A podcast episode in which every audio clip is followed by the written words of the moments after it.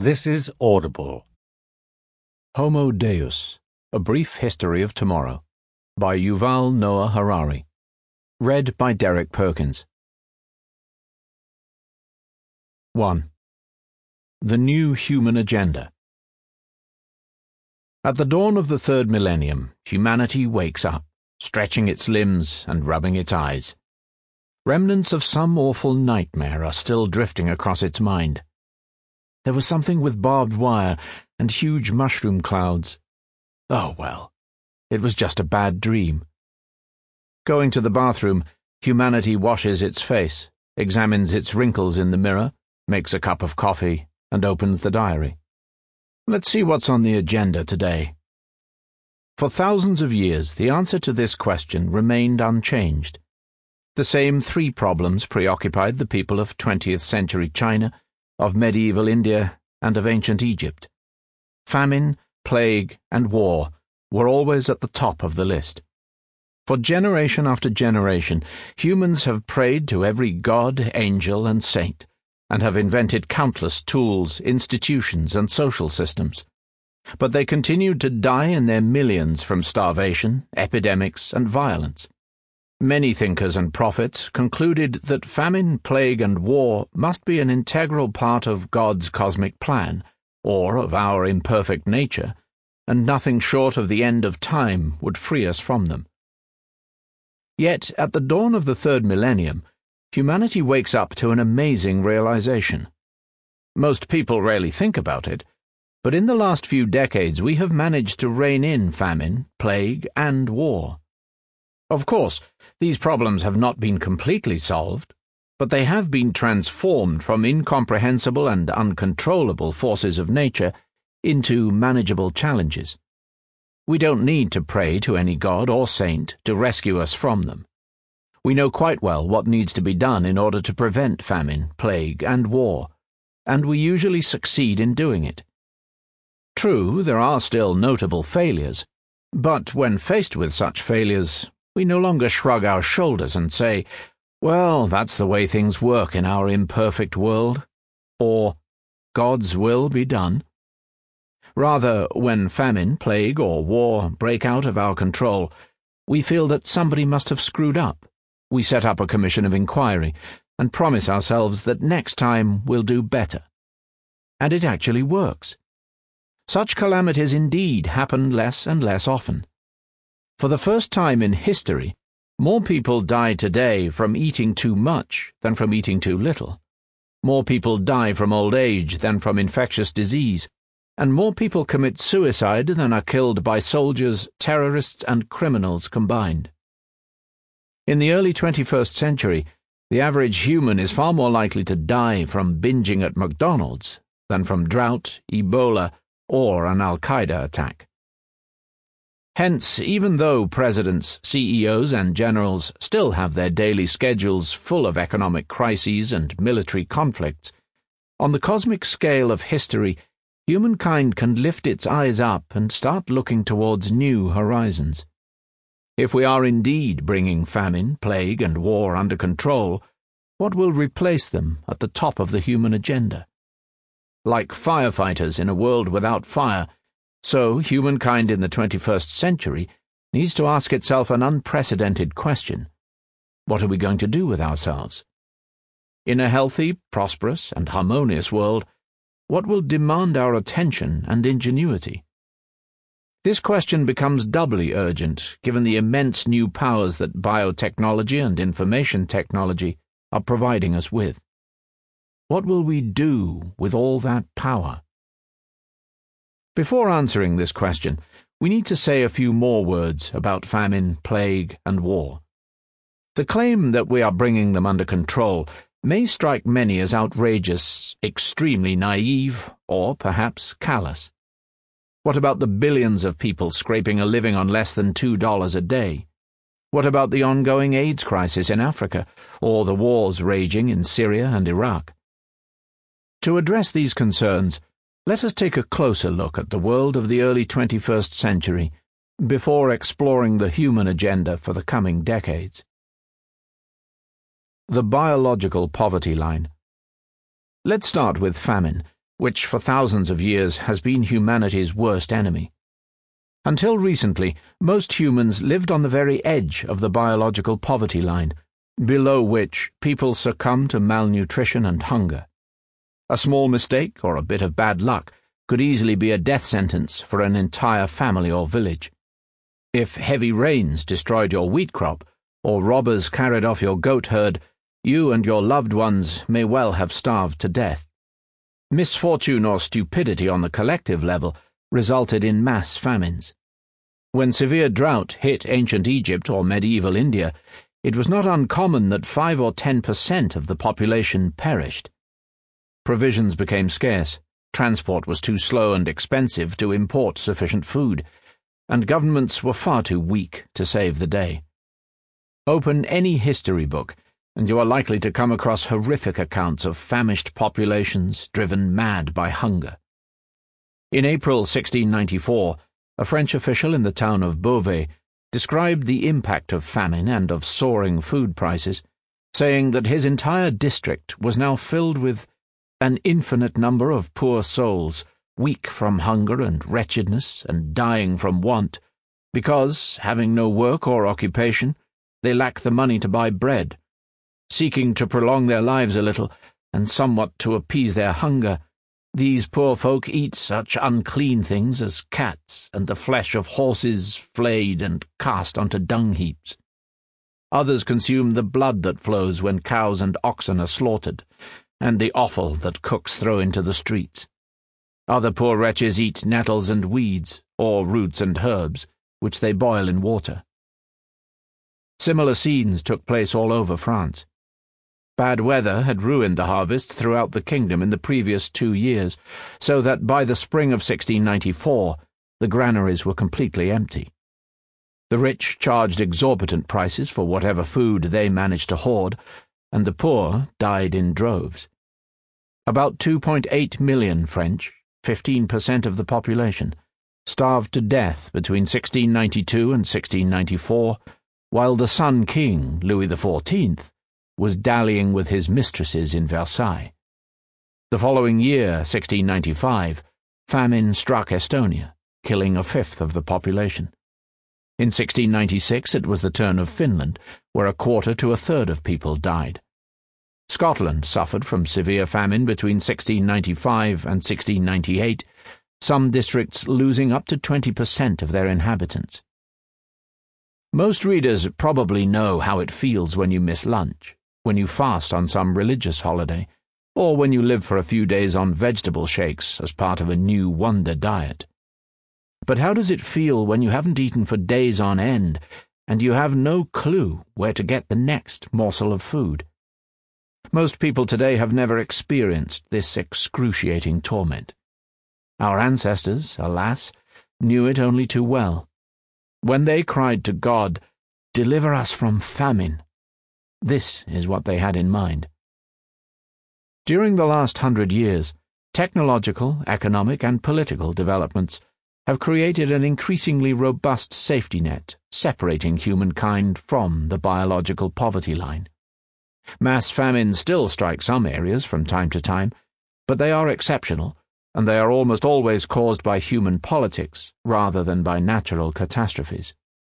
In most parts of the planet, even if a person has lost his job and all of his possessions, he is unlikely to die from hunger. Private insurance schemes, government agencies, and international NGOs may not rescue him from poverty, but they will provide him with enough daily calories to survive. On the collective level, the global trade network turns droughts and floods into business opportunities and makes it possible to overcome food shortages quickly and cheaply. Even when wars, earthquakes, or tsunamis devastate entire countries, international efforts usually succeed in preventing famine. Though hundreds of millions still go hungry almost every day, in most countries very few people actually starve to death. Poverty certainly causes many other health problems, and malnutrition shortens life expectancy even in the richest countries on earth. In France, for example, six million people, about 10% of the population, suffer from nutritional insecurity. They wake up in the morning not knowing whether they will have anything to eat for lunch. They often go to sleep hungry, and the nutrition they do obtain is unbalanced and unhealthy. Lots of starch, sugar, and salt, and not enough protein and vitamins. Yet nutritional insecurity isn't famine, and France of the early 21st century isn't France of 1694. Even in the worst slums around Beauvais or Paris, People don't die because they have not eaten for weeks on end. The same transformation has occurred in numerous other countries, most notably China. For millennia, famine stalked every Chinese regime from the Yellow Emperor to the Red Communists. A few decades ago, China was a byword for food shortages. Tens of millions of Chinese starved to death during the disastrous Great Leap Forward and experts routinely predicted that the problem would only get worse. In 1974, the first World Food Conference was convened in Rome, and delegates were treated to apocalyptic scenarios. They were told that there was no way for China to feed its billion people, and that the world's most populous country was heading towards catastrophe. In fact, it was heading towards the greatest economic miracle in history. Since 1974, hundreds of millions of Chinese have been lifted out of poverty, and though hundreds of millions more still suffer greatly from privation and malnutrition, for the first time in its recorded history, China is now free from famine. Indeed, in most countries today, overeating has become a far worse problem than famine. In the 18th century, Marie Antoinette allegedly advised the starving masses that if they ran out of bread, they should just eat cake instead. Today, the poor are following this advice to the letter. Whereas the rich residents of Beverly Hills eat lettuce salad and steamed tofu with quinoa, in the slums and ghettos, the poor gorge on Twinkie cakes, Cheetos, hamburgers, and pizza. In 2014, more than 2.1 billion people were overweight compared to 850 million who suffered from malnutrition. Half of humankind is expected to be overweight by 2030. In 2010, famine and malnutrition combined killed about 1 million people, whereas obesity killed 3 million. Invisible Armadas After famine, humanity's second great enemy was plagues and infectious diseases. Bustling cities linked by a ceaseless stream of merchants, officials, and pilgrims were both the bedrock of human civilization and an ideal breeding ground for pathogens. People consequently lived their lives in ancient Athens or medieval Florence, knowing that they might fall ill and die next week, or that an epidemic might suddenly erupt and destroy their entire family in one swoop. The most famous such outbreak, the so-called Black Death, began in the 1330s, somewhere in East or Central Asia, when the flea-dwelling bacterium Yersinia pestis started infecting humans bitten by the fleas. From there, riding on an army of rats and fleas, the plague quickly spread all over Asia, Europe, and North Africa, taking less than 20 years to reach the shores of the Atlantic Ocean. Between 75 million and 200 million people died, more than a quarter of the population of Eurasia. In England, four out of ten people died, and the population dropped from a pre plague high of 3.7 million people to a post plague low of 2.2 million. The city of Florence lost 50,000 of its 100,000 inhabitants. The authorities were completely helpless in the face of the calamity. Except for organizing mass prayers and processions, they had no idea how to stop the spread of the epidemic, let alone cure it. Until the modern era, humans blamed diseases on bad air, malicious demons, and angry gods, and did not suspect the existence of bacteria and viruses. People readily believed in angels and fairies, but they could not imagine that a tiny flea or a single drop of water might contain an entire armada of deadly predators. The Black Death was not a singular event, nor even the worst plague in history. More disastrous epidemics struck America, Australia, and the Pacific Islands following the arrival of the first Europeans. Unbeknown to the explorers and settlers, They brought with them new infectious diseases against which the natives had no immunity. Up to 90% of the local populations died as a result. On the 5th of March 1520, a small Spanish flotilla left the island of Cuba on its way to Mexico. The ships carried 900 Spanish soldiers, along with horses, firearms, and a few African slaves. One of the slaves, Francisco de Eguía, carried on his person a far deadlier cargo. Francisco didn't know it, but somewhere among his trillions of cells, a biological time bomb was ticking the smallpox virus. After Francisco landed in Mexico, the virus began to multiply exponentially within his body eventually bursting out all over his skin in a terrible rash. The feverish Francisco was taken to bed in the house of a Native American family in the town of Zempoalan. He infected the family members, who infected the neighbors. Within ten days, Zempoalan became a graveyard. Refugees spread the disease from Zempoalan to the nearby towns. As town after town succumbed to the plague, New waves of terrified refugees carried the disease throughout Mexico and beyond. The Mayas in the Yucatan Peninsula believed that three evil gods, Ekpetz, Uzannkak, and Sojakak, were flying from village to village at night, infecting people with the disease. The Aztecs blamed it on the gods Tezcatlipoca and Xipe, or perhaps on the black magic of the white people. Priests and doctors were consulted. They advised prayers, cold baths, rubbing the body with bitumen, and smearing squashed black beetles on the sores. Nothing helped. Tens of thousands of corpses lay rotting in the streets, without anyone daring to approach and bury them. Entire families perished within a few days, and the authorities ordered that the houses were to be collapsed on top of the bodies. In some settlements, half the population died.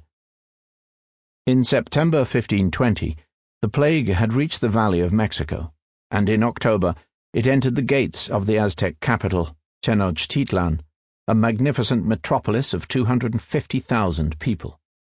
Within two months, at least a third of the population perished, including the Aztec emperor Cuitlahuac.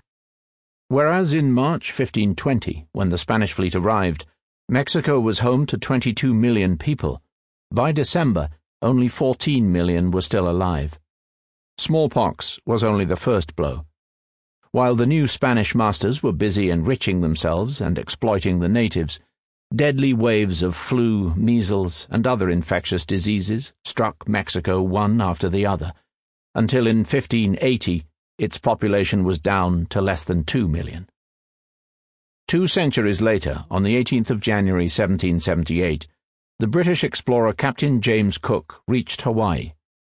The Hawaiian Islands were densely populated by half a million people who lived in complete isolation from both Europe and America, and consequently had never been exposed to European and American diseases. Captain Cook and his men introduced the first flu, tuberculosis, and syphilis pathogens to Hawaii. Subsequent European visitors added typhoid and smallpox. By 1853, only 70,000 survivors remained in Hawaii. Epidemics continued to kill tens of millions of people well into the 20th century. In January 1918, soldiers in the trenches of northern France began dying in their thousands from a particularly virulent strain of flu, nicknamed the Spanish flu. The front line was the endpoint of the most efficient global supply network the world had hitherto seen. Men and munitions were pouring in from Britain, the USA, India, and Australia. Oil was sent from the Middle East, grain and beef from Argentina, rubber from Malaya, and copper from Congo. In exchange, they all got Spanish flu. Within a few months, about half a billion people, a third of the global population, came down with the virus. In India, it killed 5% of the population, 15 million people. On the island of Tahiti, 14% died. On Samoa, 20%. In the copper mines of the Congo, one out of five labourers perished. Altogether, the pandemic killed between 50 million and 100 million people in less than a year. The First World War killed 40 million from 1914 to 1918. Alongside such epidemical tsunamis that struck humankind every few decades, people also faced smaller but more regular waves of infectious diseases, which killed millions every year. Children who lacked immunity were particularly susceptible to them, hence, they are often called childhood diseases. Until the early 20th century, about a third of children died before reaching adulthood from a combination of malnutrition and disease. During the last century, humankind became ever more vulnerable to epidemics, due to a combination of growing populations and better transport. A modern metropolis, such as Tokyo or Kinshasa, offers pathogens far richer hunting grounds than medieval Florence or 1520 Tenochtitlan, and the global transport network is today even more efficient than in 1918. A Spanish virus can make its way to Congo or Tahiti in less than 24 hours. We should therefore have expected to live in an epidemiological hell, with one deadly plague after another. However, both the incidence and impact of epidemics have gone down dramatically in the last few decades. In particular, global child mortality is at an all time low. Less than 5% of children die before reaching adulthood. In the developed world, the rate is less than 1%. This miracle is due to the unprecedented achievements of 20th century medicine, which has provided us with vaccinations, antibiotics, improved hygiene, and a much better medical infrastructure. For example, a global campaign of smallpox vaccination was so successful that in 1979 the World Health Organization declared that humanity had won and that smallpox had been completely eradicated. It was the first epidemic humans had ever managed to wipe off the face of the earth.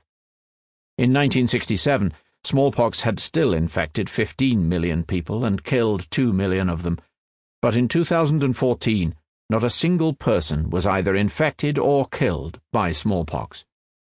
The victory has been so complete that today the WHO has stopped vaccinating humans against smallpox.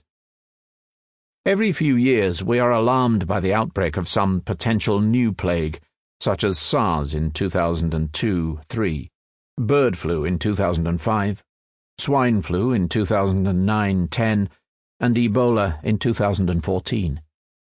Yet, thanks to efficient countermeasures, these incidents have so far resulted in a comparatively small number of victims. SARS, for example, initially raised fears of a new Black Death but eventually ended with the death of less than 1,000 people worldwide. The Ebola outbreak in West Africa seemed at first to spiral out of control, and on the 26th of September 2014, the WHO described it as the most severe public health emergency seen in modern times. Nevertheless, by early 2015, the epidemic had been reined in, and in January 2016, the WHO declared it over.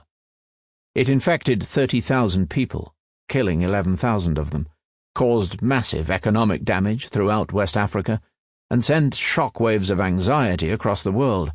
But it did not spread beyond West Africa, and its death toll was nowhere near the scale of the Spanish flu or the Mexican smallpox epidemic. Even the tragedy of AIDS, seemingly the greatest medical failure of the last few decades, can be seen as a sign of progress. Since its first major outbreak in the early 1980s, more than 30 million people have died of AIDS, and tens of millions more have suffered debilitating physical and psychological damage. It was hard to understand and treat the new epidemic because AIDS is a uniquely devious disease. Whereas a human infected with the smallpox virus dies within a few days, an HIV positive patient may seem perfectly healthy for weeks and months yet go on infecting others unknowingly. In addition, the HIV virus itself does not kill. Rather, it destroys the immune system, thereby exposing the patient to numerous other diseases. It is these secondary diseases that actually kill AIDS victims. Consequently, when AIDS began to spread, it was especially difficult to understand what was happening. When two patients were admitted to a New York hospital in 1981, one ostensibly dying from pneumonia and the other from cancer, it was not at all evident that both were in fact victims of the HIV virus, which may have infected them months or even years previously.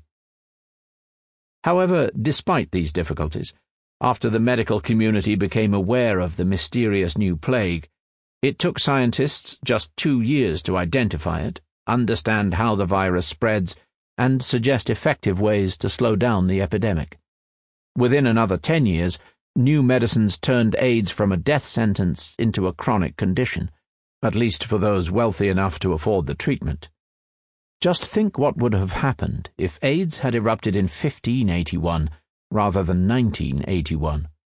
In all likelihood, nobody back then would have figured out what caused the epidemic, how it moved from person to person, or how it could be halted, let alone cured. Under such conditions, AIDS might have killed a much larger proportion of the human race, equaling and perhaps even surpassing the Black Death. Despite the horrendous toll AIDS has taken, and despite the millions killed each year by long established infectious diseases such as malaria, epidemics are a far smaller threat to human health today than in previous millennia. The vast majority of people die from non infectious illnesses such as cancer and heart disease or simply from old age. Incidentally, cancer and heart disease are, of course, not new illnesses. They go back to antiquity. In previous eras, however, relatively few people lived long enough to die from them. Many fear that this is only a temporary victory, and that some unknown cousin of the Black Death is waiting just around the corner. No one can guarantee that plagues won't make a comeback but there are good reasons to think that in the arms race between doctors and germs, doctors run faster. New infectious diseases appear mainly as a result of chance mutations in pathogen genomes. These mutations allow the pathogens to jump from animals to humans, to overcome the human immune system, or to resist medicines such as antibiotics. Today, such mutations probably occur and disseminate faster than in the past due to human impact on the environment. Yet, in the race against medicine, pathogens ultimately depend on the blind hand of fortune. Doctors, in contrast, count on more than mere luck. Though science owes a huge debt to serendipity, doctors don't just throw different chemicals into test tubes, hoping to chance upon some new medicine. With each passing year, doctors accumulate more and better knowledge which they use in order to design more effective medicines and treatments.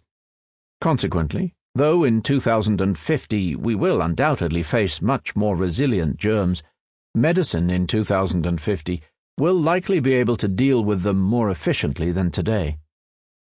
In 2015, doctors announced the discovery of a completely new type of antibiotic, teixobactin, to which bacteria have no resistance as yet.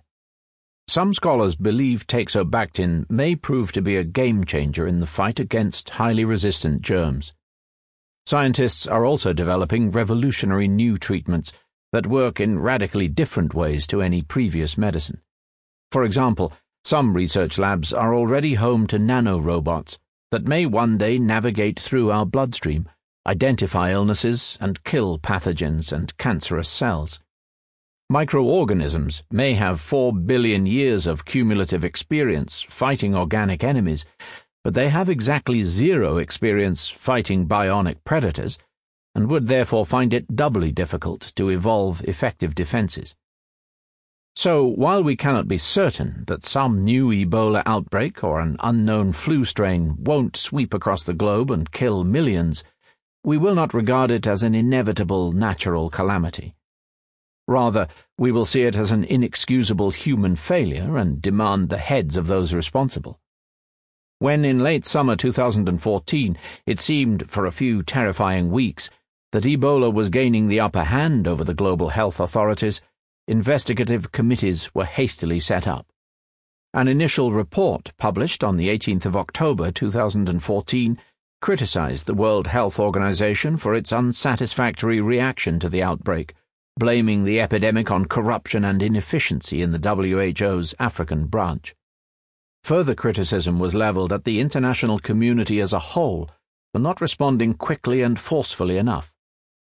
Such criticism assumes that humankind has the knowledge and tools to prevent plagues, and if an epidemic nevertheless gets out of control, it is due to human incompetence rather than divine anger.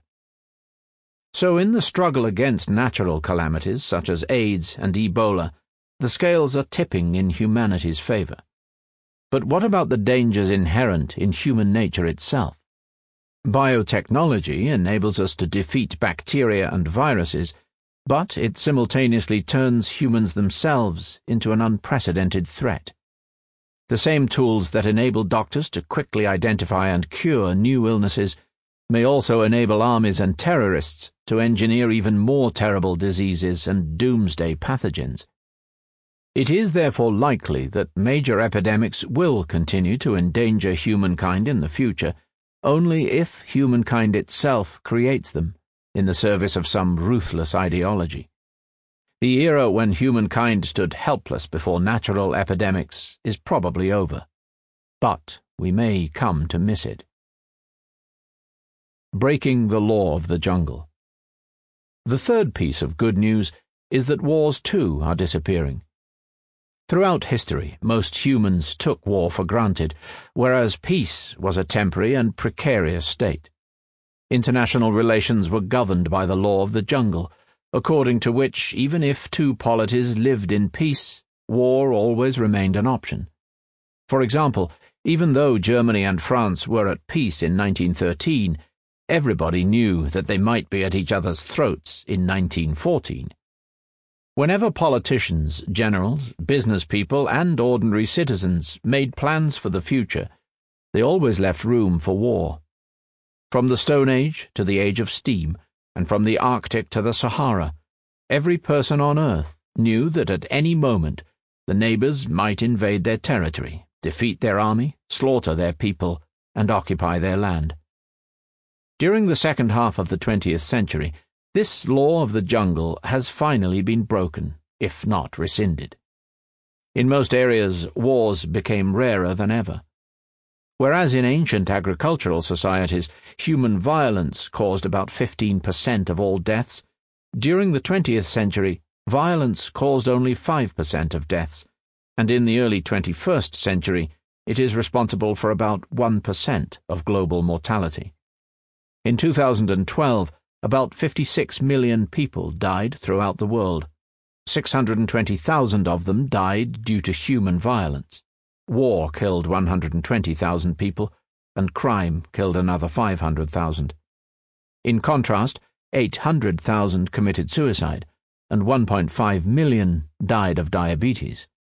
Sugar is now more dangerous than gunpowder.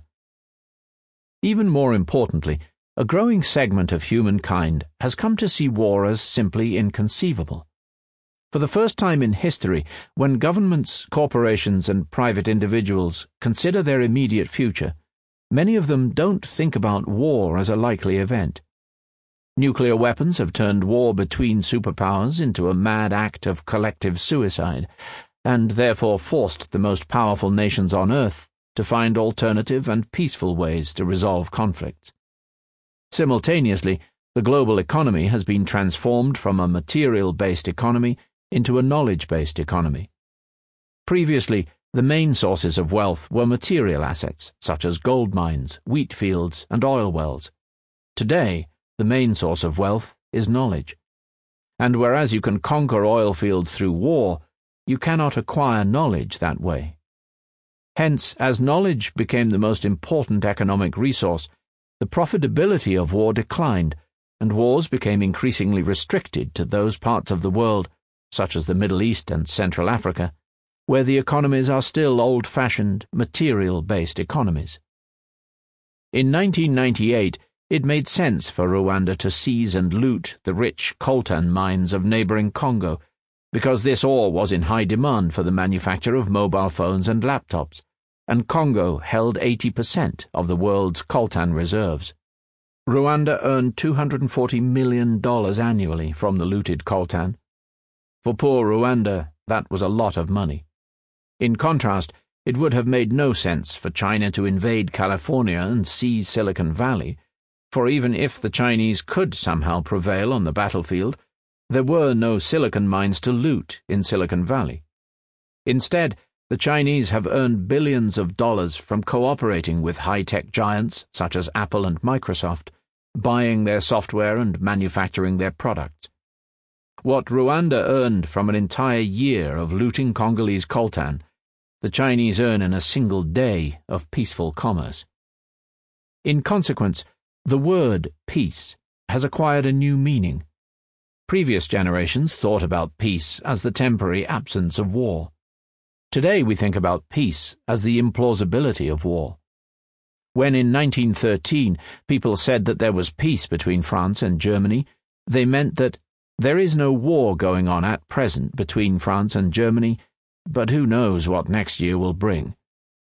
When today we say that there is peace between France and Germany, we mean that it is inconceivable under any foreseeable circumstances that war might break out between them. Such peace prevails not only between France and Germany, but between most, though not all, countries. There is no scenario for a serious war breaking out next year between Germany and Poland, between Indonesia and the Philippines, or between Brazil and Uruguay. This new peace is not just a hippie fantasy. Power hungry governments and greedy corporations also count on it. When Mercedes plans its sales strategy in Eastern Europe, it discounts the possibility that Germany might conquer Poland. A corporation importing cheap laborers from the Philippines is not worried that Indonesia might invade the Philippines next year. When the Brazilian government convenes to discuss next year's budget, it's unimaginable that the Brazilian defense minister will rise from his seat, bang his fist on the table, and shout, Just a minute! What if we want to invade and conquer Uruguay? You didn't take that into account. We have to put aside five billion dollars to finance this conquest. Of course, there are a few places where defense ministers still say such things, and there are regions where the new peace has failed to take root.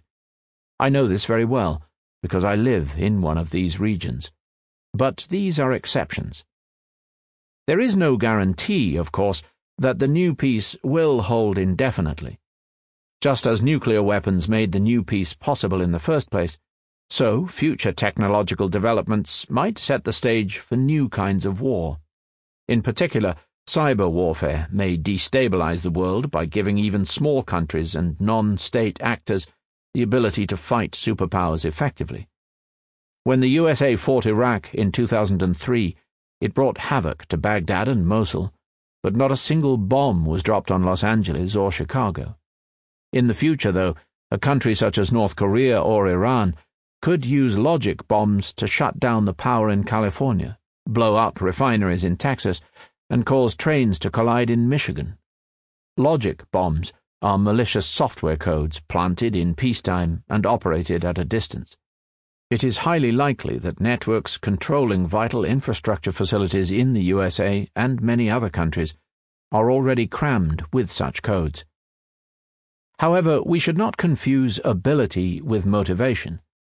Though cyber warfare introduces new means of destruction, it doesn't necessarily add new incentives to use them.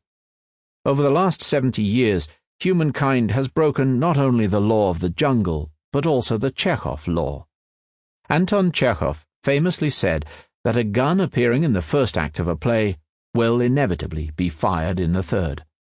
Throughout history, if kings and emperors acquired some new weapon, sooner or later they were tempted to use it. Since 1945, however, humankind has learned to resist this temptation. The gun that appeared in the first act of the Cold War was never fired. By now, we are accustomed to living in a world full of undropped bombs and unlaunched missiles, and have become experts in breaking both the law of the jungle and the Chekhov law. If these laws ever do catch up with us, it will be our own fault, not our inescapable destiny. What about terrorism, then?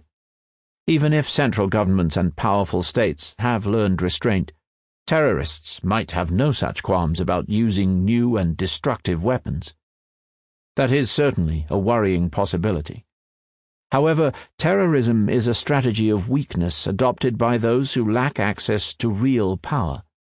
At least in the past, terrorism worked by spreading fear rather than by causing significant material damage. Terrorists usually don't have the strength to defeat an army, occupy a country, or destroy entire cities. Whereas in 2010, obesity and related illnesses killed about 3 million people, terrorists killed a total of 7,697 people across the globe, most of them in developing countries. For the average American or European, Coca Cola poses a far deadlier threat than Al Qaeda. How then do terrorists manage to dominate the headlines and change the political situation throughout the world? By provoking their enemies to overreact. In essence, terrorism is a show. Terrorists stage a terrifying spectacle of violence that captures our imagination and makes us feel as if we are sliding back into medieval chaos. Consequently, states often feel obliged to react to the theatre of terrorism with a show of security, orchestrating immense displays of force, such as the persecution of entire populations or the invasion of foreign countries. In most cases, this overreaction to terrorism poses a far greater threat to our security than the terrorists themselves. Terrorists are like a fly that tries to destroy a china shop. The fly is so weak that it cannot budge even a single teacup. So it finds a bull, gets inside its ear, and starts buzzing. The bull goes wild with fear and anger and destroys the china shop. This is what happened in the Middle East in the last decade. Islamic fundamentalists could never have toppled Saddam Hussein by themselves. Instead, they enraged the US by the 9 11 attacks, and the USA destroyed the Middle Eastern china shop for them. Now they flourish in the wreckage. By themselves, terrorists are too weak to drag us back to the Middle Ages and re establish the jungle law. They may provoke us, but in the end, it all depends on our reactions. If the jungle law comes back into force, it will not be the fault of terrorists. Famine, plague, and war will probably continue to claim millions of victims in the coming decades. Yet they are no longer unavoidable tragedies beyond the understanding and control of a helpless humanity. Instead, they have become manageable challenges. This does not belittle the suffering of hundreds of millions of poverty stricken humans. Of the millions felled each year by malaria, AIDS, and tuberculosis, or of the millions trapped in violent, vicious circles in Syria, the Congo, or Afghanistan. The message is not that famine, plague, and war have completely disappeared from the face of the earth, and that we should stop worrying about them. Just the opposite. Throughout history, people felt these were unsolvable problems, so there was no point trying to put an end to them. People prayed to God for miracles, but they themselves did not seriously attempt to exterminate famine, plague, and war. Those arguing that the world of 2016 is as hungry, sick, and violent as it was in 1916 perpetuate this age old defeatist view. They imply that all the huge efforts humans have made during the 20th century have achieved nothing, and that medical research, economic reforms, and peace initiatives have all been in vain. If so, what is the point of investing our time and resources in further medical research, novel economic reforms, or new peace initiatives? Acknowledging our past achievements sends a message of hope and responsibility, encouraging us to make even greater efforts in the future. Given our 20th century accomplishments, if people continue to suffer from famine, plague, and war, we cannot blame it on nature or on God. It is within our power to make things better and to reduce the incidence of suffering even further. Yet appreciating the magnitude of our achievements carries another message. History does not tolerate a vacuum. If incidences of famine, plague, and war are decreasing, something is bound to take their place on the human agenda. We had better think very carefully what it is going to be.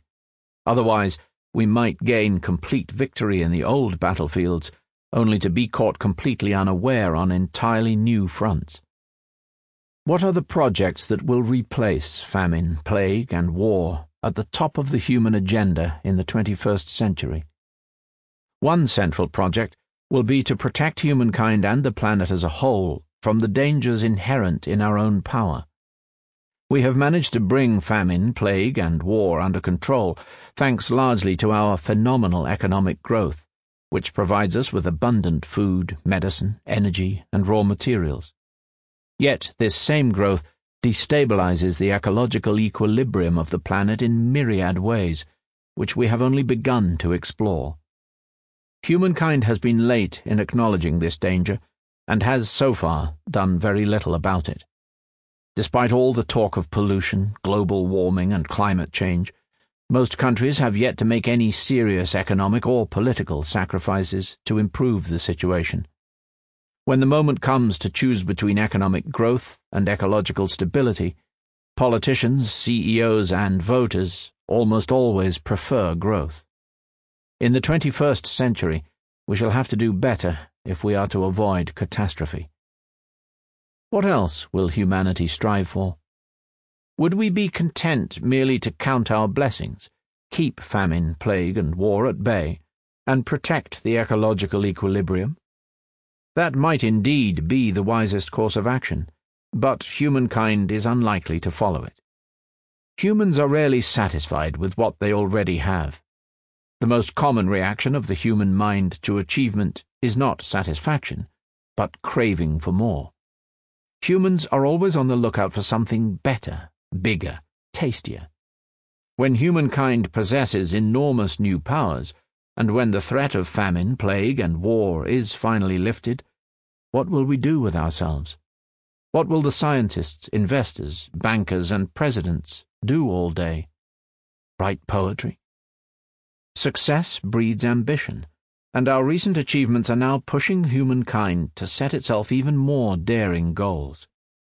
Having secured unprecedented levels of prosperity, health, and harmony, and given our past record and our current values, humanity's next targets are likely to be immortality, happiness, and divinity. Having reduced mortality from starvation, disease, and violence, we will now aim to overcome old age and even death itself. Having saved people from abject misery, we will now aim to make them positively happy. And having raised humanity above the beastly level of survival struggles, we will now aim to upgrade humans into gods and turn Homo sapiens into Homo Deus. The Last Days of Death In the 21st century, humans are likely to make a serious bid for immortality. Struggling against old age and death will merely carry on the time-honored fight against famine and disease and manifest the supreme value of contemporary culture, the worth of human life. We are constantly reminded that human life is the most sacred thing in the universe. Everybody says this. Teachers in schools, politicians in parliaments, lawyers in courts, and actors on theatre stages. The Universal Declaration of Human Rights, adopted by the UN after the Second World War, which is perhaps the closest thing we have to a global constitution, categorically states that the right to life is humanity's most fundamental value. Since death clearly violates this right, death is a crime against humanity, and we ought to wage total war against it. Throughout history, religions and ideologies did not sanctify life itself. They always sanctified something above or beyond earthly existence, and were consequently quite tolerant of death. Indeed, some of them have been downright fond of the Grim Reaper. Because Christianity, Islam, and Hinduism insisted that the meaning of our existence depended on our fate in the afterlife, they viewed death as a vital and positive part of the world. Humans died because God decreed it, and their moment of death was a sacred metaphysical experience exploding with meaning. When a human was about to breathe his last, this was the time to call priests, rabbis, and shamans to draw out the balance of life, and to embrace one's true role in the universe. Just try to imagine Christianity, Islam, or Hinduism in a world without death. which is also a world without heaven, hell, or reincarnation. Modern science and modern culture have an entirely different take on life and death. They don't think of death as a metaphysical mystery, and they certainly don't view death as the source of life's meaning. Rather, for modern people, death is a technical problem that we can and should solve. How exactly do humans die? Medieval fairy tales depicted death as a figure in a hooded black cloak, his hand gripping a large scythe. A man lives his life, worrying about this and that, running here and there, when suddenly the Grim Reaper appears before him, taps him on the shoulder with a bony finger, and says, Come. And the man implores, No, please, wait just a year, a month, a day. But the hooded figure hisses, No, you must come now and this is how we die. In reality, however, humans don't die because a figure in a black cloak taps them on the shoulder, or because God decreed it, or because mortality is an essential part of some great cosmic plan. Humans always die due to some technical glitch. The heart stops pumping blood. The main artery is clogged by fatty deposits. Cancerous cells spread in the liver. Germs multiply in the lungs. And what is responsible for all these technical problems? Other technical problems. The heart stops pumping blood because not enough oxygen reaches the heart muscle. Cancerous cells spread because a chance genetic mutation rewrote their instructions. Germs settled in my lungs because somebody sneezed on the subway. Nothing metaphysical about it. It is all technical problems. And every technical problem has a technical solution. We don't need to wait for the second coming in order to overcome death. A couple of geeks in a lab can do it. If traditionally death was the speciality of priests and theologians, now the engineers are taking over. We can kill the cancerous cells with chemotherapy or nanorobots. We can exterminate the germs in the lungs with antibiotics. If the heart stops pumping, we can reinvigorate it with medicines and electric shocks and if that doesn't work, we can implant a new heart. True, at present we don't have solutions to all technical problems. But this is precisely why we invest so much time and money in researching cancer, germs, genetics, and nanotechnology. Even ordinary people, who are not engaged in scientific research, have become used to thinking about death as a technical problem. When a woman goes to her physician and asks, Doctor, what's wrong with me? The doctor is likely to say, Well, you have the flu, or you have tuberculosis, or you have cancer. But the doctor will never say, You have death. And we are all under the impression that flu, tuberculosis, and cancer are technical problems, to which we might someday find a technical solution. Even when people die in a hurricane, a car accident, or a war, we tend to view it as a technical failure that could and should have been prevented. If the government had only adopted a better policy, if the municipality had done its job properly, and if the military commander had taken a wiser decision, death would have been avoided. Death has become an almost automatic reason for lawsuits and investigations. How could they have died? Somebody somewhere must have screwed up. The vast majority of scientists, doctors, and scholars still distance themselves from outright dreams of immortality, claiming that they are trying to overcome only this or that particular problem. Yet, because old age and death are the outcome of nothing but particular problems, there is no point at which doctors and scientists are going to stop and declare, thus far and not another step. We have overcome tuberculosis and cancer, but we won't lift a finger to fight Alzheimer's. People can go on dying from that. The Universal Declaration of Human Rights does not say that humans have the right to life until the age of 90. It says that every human has a right to life, period. That right isn't limited by any expiry date.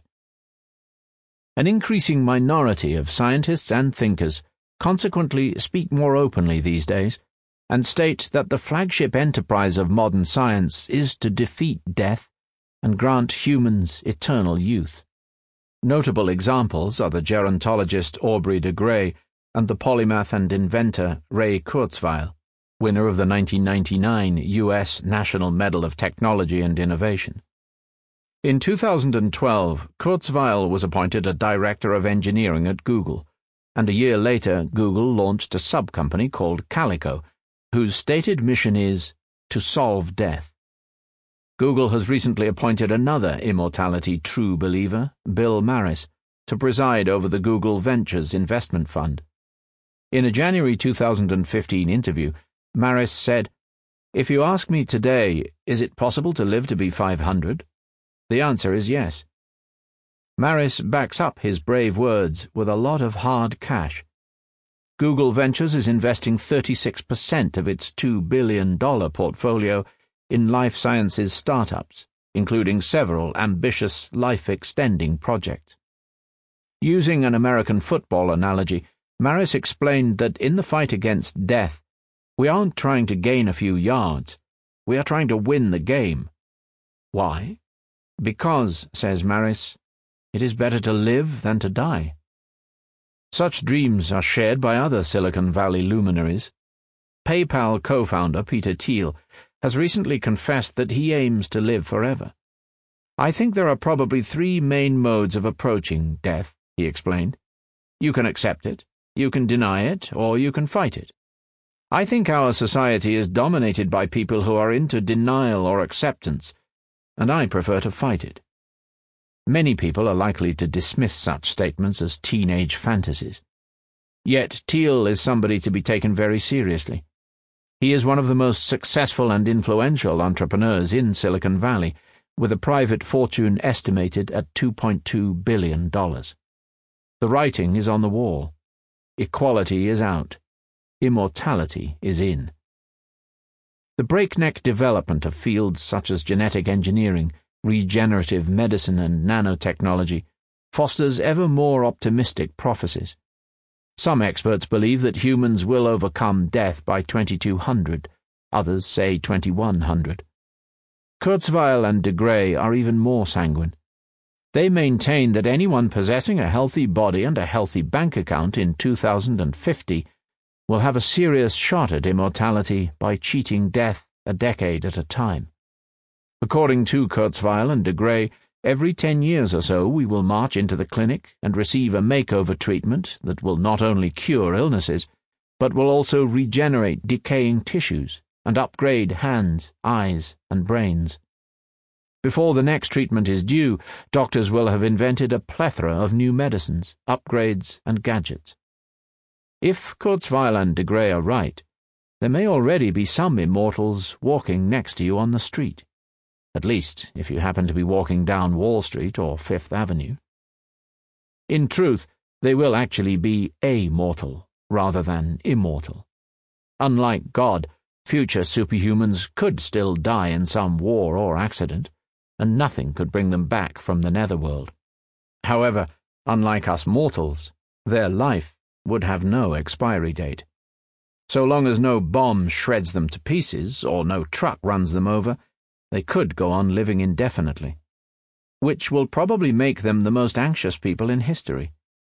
We mortals daily take chances with our lives because we know they are going to end anyhow.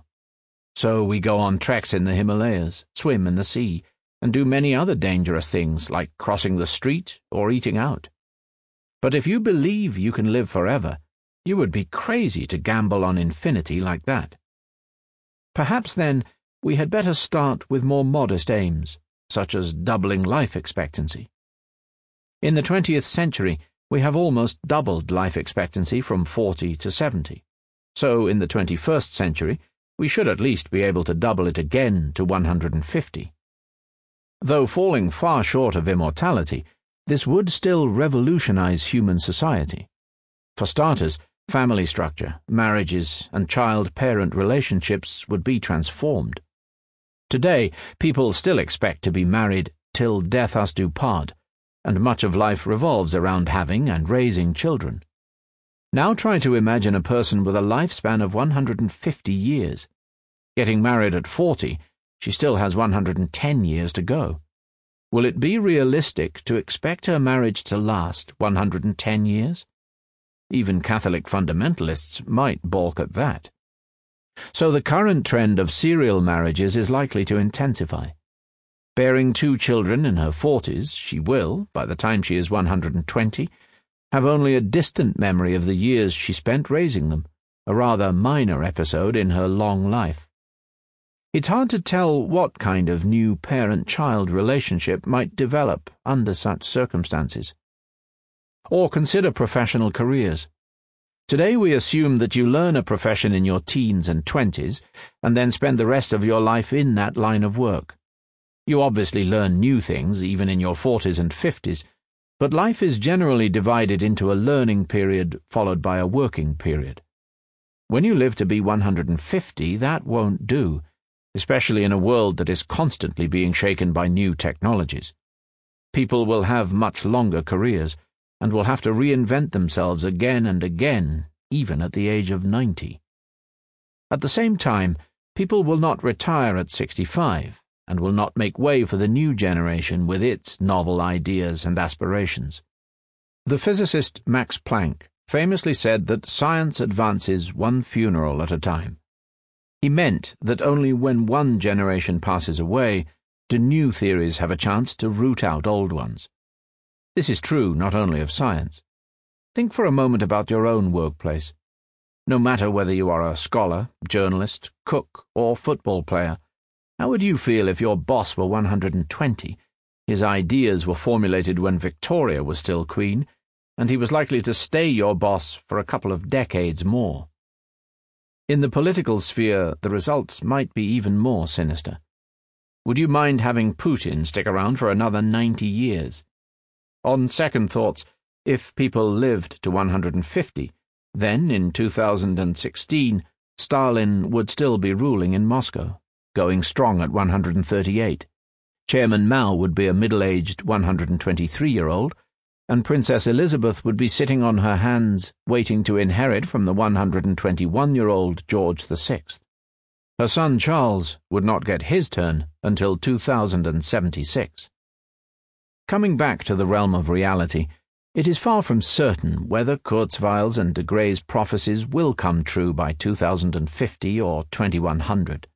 My own view is that the hopes of eternal youth in the 21st century are premature and whoever takes them too seriously is in for a bitter disappointment.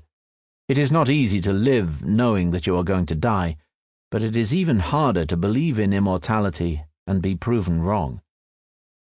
Although average life expectancy has doubled over the last hundred years, it is unwarranted to extrapolate and conclude that we can double it again to 150 in the coming century. In 1900, global life expectancy was no higher than 40, because many people died young from malnutrition, infectious diseases, and violence. Yet those who escaped famine, plague, and war could live well into their 70s and 80s, which is the natural lifespan of Homo sapiens. Contrary to common notions, 70 year olds weren't considered rare freaks of nature in previous centuries. Galileo Galilei died at 77, Isaac Newton at 84, and Michelangelo lived to the ripe age of 88, without any help from antibiotics, vaccinations, or organ transplants. Indeed, even chimpanzees in the jungle sometimes live into their 60s. In truth, so far modern medicine hasn't extended our natural lifespan by a single year. Its great achievement has been to save us from premature death and allow us to enjoy the full measure of our years. Even if we now overcome cancer, diabetes, and the other major killers, it would mean only that almost everyone will get to live to 90, but it will not be enough to reach 150, let alone 500. For that, medicine will need to re engineer the most fundamental structures and processes of the human body and discover how to regenerate organs and tissues. It is by no means clear that we can do that by 2100. Nevertheless, every failed attempt to overcome death will get us a step closer to the target, and that will inspire greater hopes and encourage people to make even greater efforts. Though Google's Calico probably won't solve death in time to make Google co founders Sergey Brin and Larry Page immortal, it will most probably make significant discoveries about cell biology, genetic medicines, and human health. The next generation of Googlers could therefore start their attack on death from new and better positions. The scientists who cry immortality are like the boy who cried wolf. Sooner or later, the wolf actually comes. Hence, even if we don't achieve immortality in our lifetime, the war against death is still likely to be the flagship project of the coming century. When you take into account our belief in the sanctity of human life, add the dynamics of the scientific establishment, and top it all with the needs of the capitalist economy, a relentless war against death seems to be inevitable. Our ideological commitment to human life will never allow us simply to accept human death. As long as people die of something, we will strive to overcome it. The scientific establishment and the capitalist economy will be more than happy to underwrite this struggle. Most scientists and bankers don't care what they are working on, provided it gives them an opportunity to make new discoveries and greater profits. Can anyone imagine a more exciting scientific challenge than outsmarting death, or a more promising market than the market of eternal youth?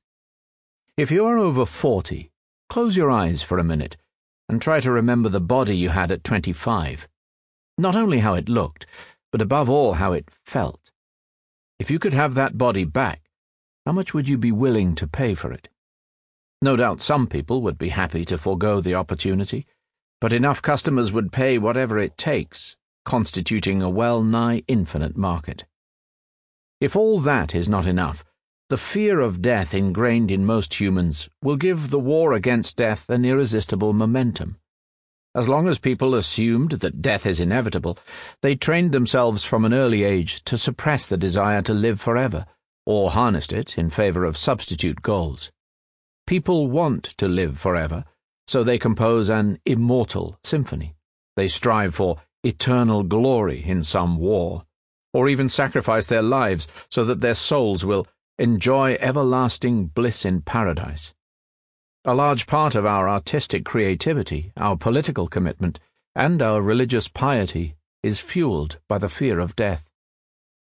Woody Allen, who has made a fabulous career out of the fear of death, was once asked if he hoped to live on forever through the silver screen. Allen answered that, I'd rather live on in my apartment. He went on to add that, I don't want to achieve immortality through my work. I want to achieve it by not dying. Eternal glory, nationalist remembrance ceremonies, and dreams of paradise are very poor substitutes for what humans like Allen really want not to die. Once people think, with or without good reason, that they have a serious chance of escaping death, the desire for life will refuse to go on pulling the rickety wagon of art, ideology, and religion and will sweep forward like an avalanche. If you think that religious fanatics with burning eyes and flowing beards are ruthless, just wait and see what elderly retail moguls and aging Hollywood starlets will do when they think the elixir of life is within reach. If and when science makes significant progress in the war against death, the real battle will shift from the laboratories to the parliaments, courthouses, and streets. Once the scientific efforts are crowned with success, they will trigger bitter political conflicts. All the wars and conflicts of history might turn out to be but a pale prelude for the real struggle ahead of us the struggle for eternal youth. The Right to Happiness. The second big project on the human agenda will probably be to find the key to happiness. Throughout history, numerous thinkers, prophets, and ordinary people defined happiness rather than life itself as the supreme good. In ancient Greece, the philosopher Epicurus explained that worshipping gods is a waste of time, that there is no existence after death, and that happiness is the sole purpose of life. Most people in ancient times rejected Epicureanism, but today it has become the default view. Skepticism about the afterlife drives humankind to seek not only immortality, but also earthly happiness. for who would like to live forever in eternal misery? For Epicurus, the pursuit of happiness was a personal quest. Modern thinkers, in contrast, tend to see it as a collective project. Without government planning, economic resources, and scientific research, individuals will not get far in their quest for happiness. If your country is torn apart by war, if the economy is in crisis, and if health care is non existent, you are likely to be miserable. At the end of the 18th century, the British philosopher Jeremy Bentham declared that the supreme good is the greatest happiness of the greatest number and concluded that the sole worthy aim of the state, the market, and the scientific community is to increase global happiness. Politicians should make peace, business people should foster prosperity, and scholars should study nature, not for the greater glory of king, country, or God, but so that you and I could enjoy a happier life. During the 19th and 20th centuries, Although many paid lip service to Bentham's vision, governments, corporations, and laboratories focused on more immediate and well defined aims. Countries measured their success by the size of their territory, the increase in their population, and the growth of their GDP, not by the happiness of their citizens. Industrialized nations, such as Germany, France, and Japan, established gigantic systems of education, health, and welfare Yet these systems were aimed to strengthen the nation rather than ensure individual well being. Schools were founded to produce skillful and obedient citizens who would serve the nation loyally. At 18, youths needed to be not only patriotic, but also literate, so that they could read the brigadier's order of the day and draw up tomorrow's battle plans. They had to know mathematics in order to calculate the shell's trajectory or crack the enemy's secret code. They needed a reasonable command of electrics, mechanics, and medicine in order to operate wireless sets, drive tanks, and take care of wounded comrades.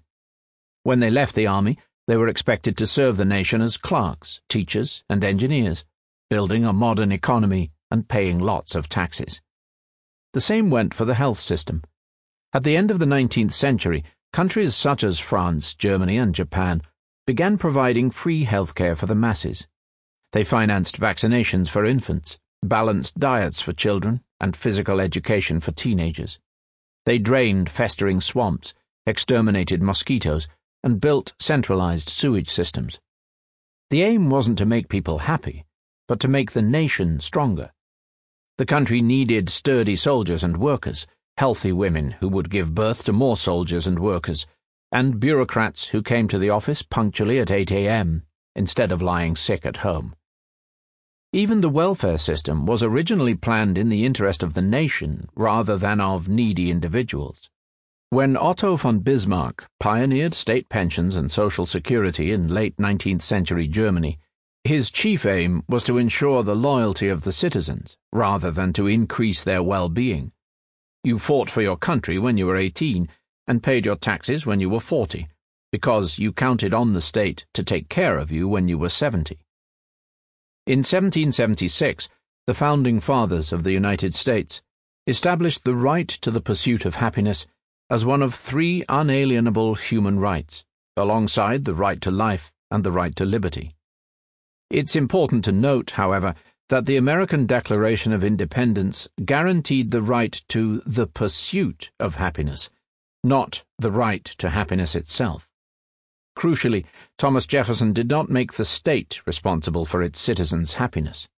Rather, he sought only to limit the power of the state. The idea was to reserve for individuals a private sphere of choice, free from state supervision.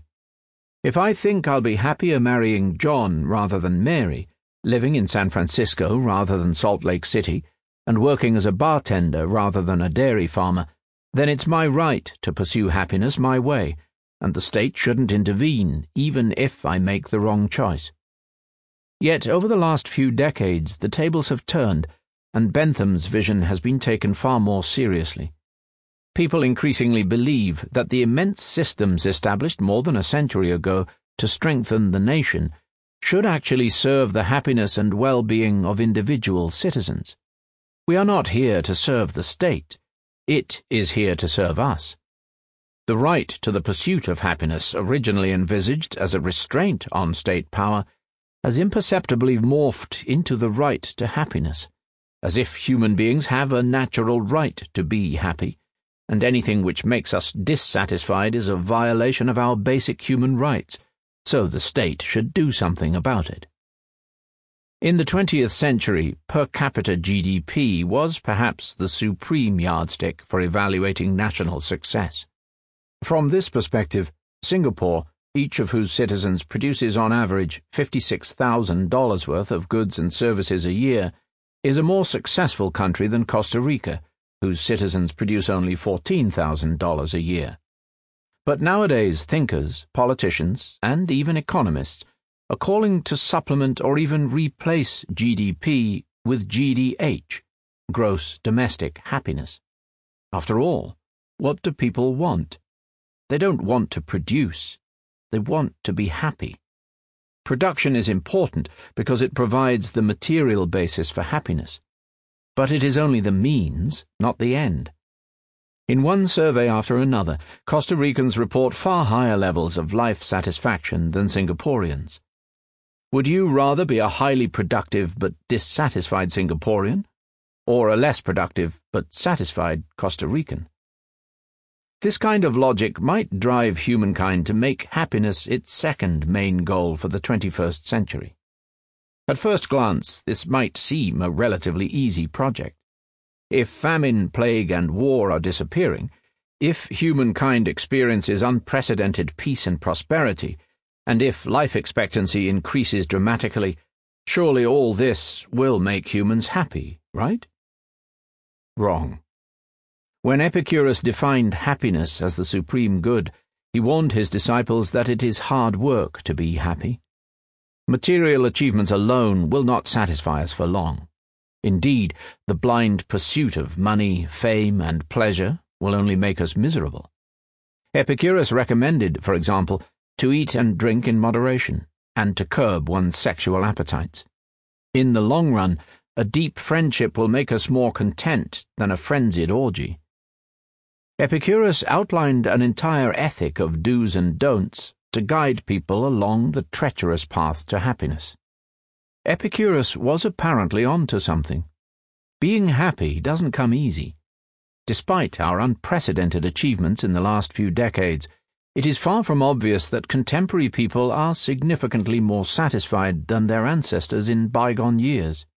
Indeed, it is an ominous sign that despite higher prosperity, comfort, and security, the rate of suicide in the developed world is also much higher than in traditional societies. In Peru, Guatemala, the Philippines, and Albania, developing countries suffering from poverty and political instability, about one person in 100,000 commits suicide each year. In rich and peaceful countries, such as Switzerland, France, Japan, and New Zealand, 25 people per 100,000 take their own lives annually. In 1985, most South Koreans were poor, uneducated, and tradition bound, living under an authoritarian dictatorship. Today, South Korea is a leading economic power. Its citizens are among the best educated in the world, and it enjoys a stable and comparatively liberal democratic regime. Yet, whereas in 1985 about nine South Koreans per 100,000 killed themselves, today the annual rate of suicide has more than tripled to 30 per 100,000. There are, of course, opposite and far more encouraging trends. Thus, the drastic decrease in child mortality has surely brought an increase in human happiness and partially compensated people for the stress of modern life. Still, even if we are somewhat happier than our ancestors, the increase in our well being is far less than we might have expected. In the Stone Age, the average human had at his or her disposal about 4,000 calories of energy per day. This included not only food, but also the energy invested in preparing tools, clothing, art, and campfires. Today, Americans use on average 228,000 calories of energy per person per day to feed not only their stomachs, but also their cars, computers, refrigerators, and televisions. The average American thus uses 60 times more energy than the average Stone Age hunter gatherer. Is the average American 60 times happier? We may well be skeptical about such rosy views. And even if we have overcome many of yesterday's miseries, attaining positive happiness may be far more difficult than abolishing downright suffering. It took just a piece of bread to make a starving medieval peasant joyful. How do you bring joy to a bored, overpaid, and overweight engineer? The second half of the 20th century was a golden age for the USA. Victory in the Second World War, followed by an even more decisive victory in the Cold War, turned it into the leading global superpower. Between 1950 and 2000, American GDP grew from $2 trillion to $12 trillion. Real per capita income doubled. The newly invented contraceptive pill made sex freer than ever. Women, gays, African Americans, and other minorities finally got a bigger slice of the American pie. A flood of cheap cars, refrigerators, air conditioners, vacuum cleaners, dishwashers, laundry machines, telephones, televisions, and computers changed daily life almost beyond recognition. Yet studies have shown that American subjective well-being levels in the 1990s remained roughly the same as they were in the 1950s. In Japan, average real income rose by a factor of five between 1958 and 1987, in one of the fastest economic booms of history. This avalanche of wealth coupled with myriad positive and negative changes in Japanese lifestyles and social relations, had surprisingly little impact on Japanese subjective well-being levels. The Japanese in the 1990s were as satisfied, or dissatisfied, as they were in the 1950s.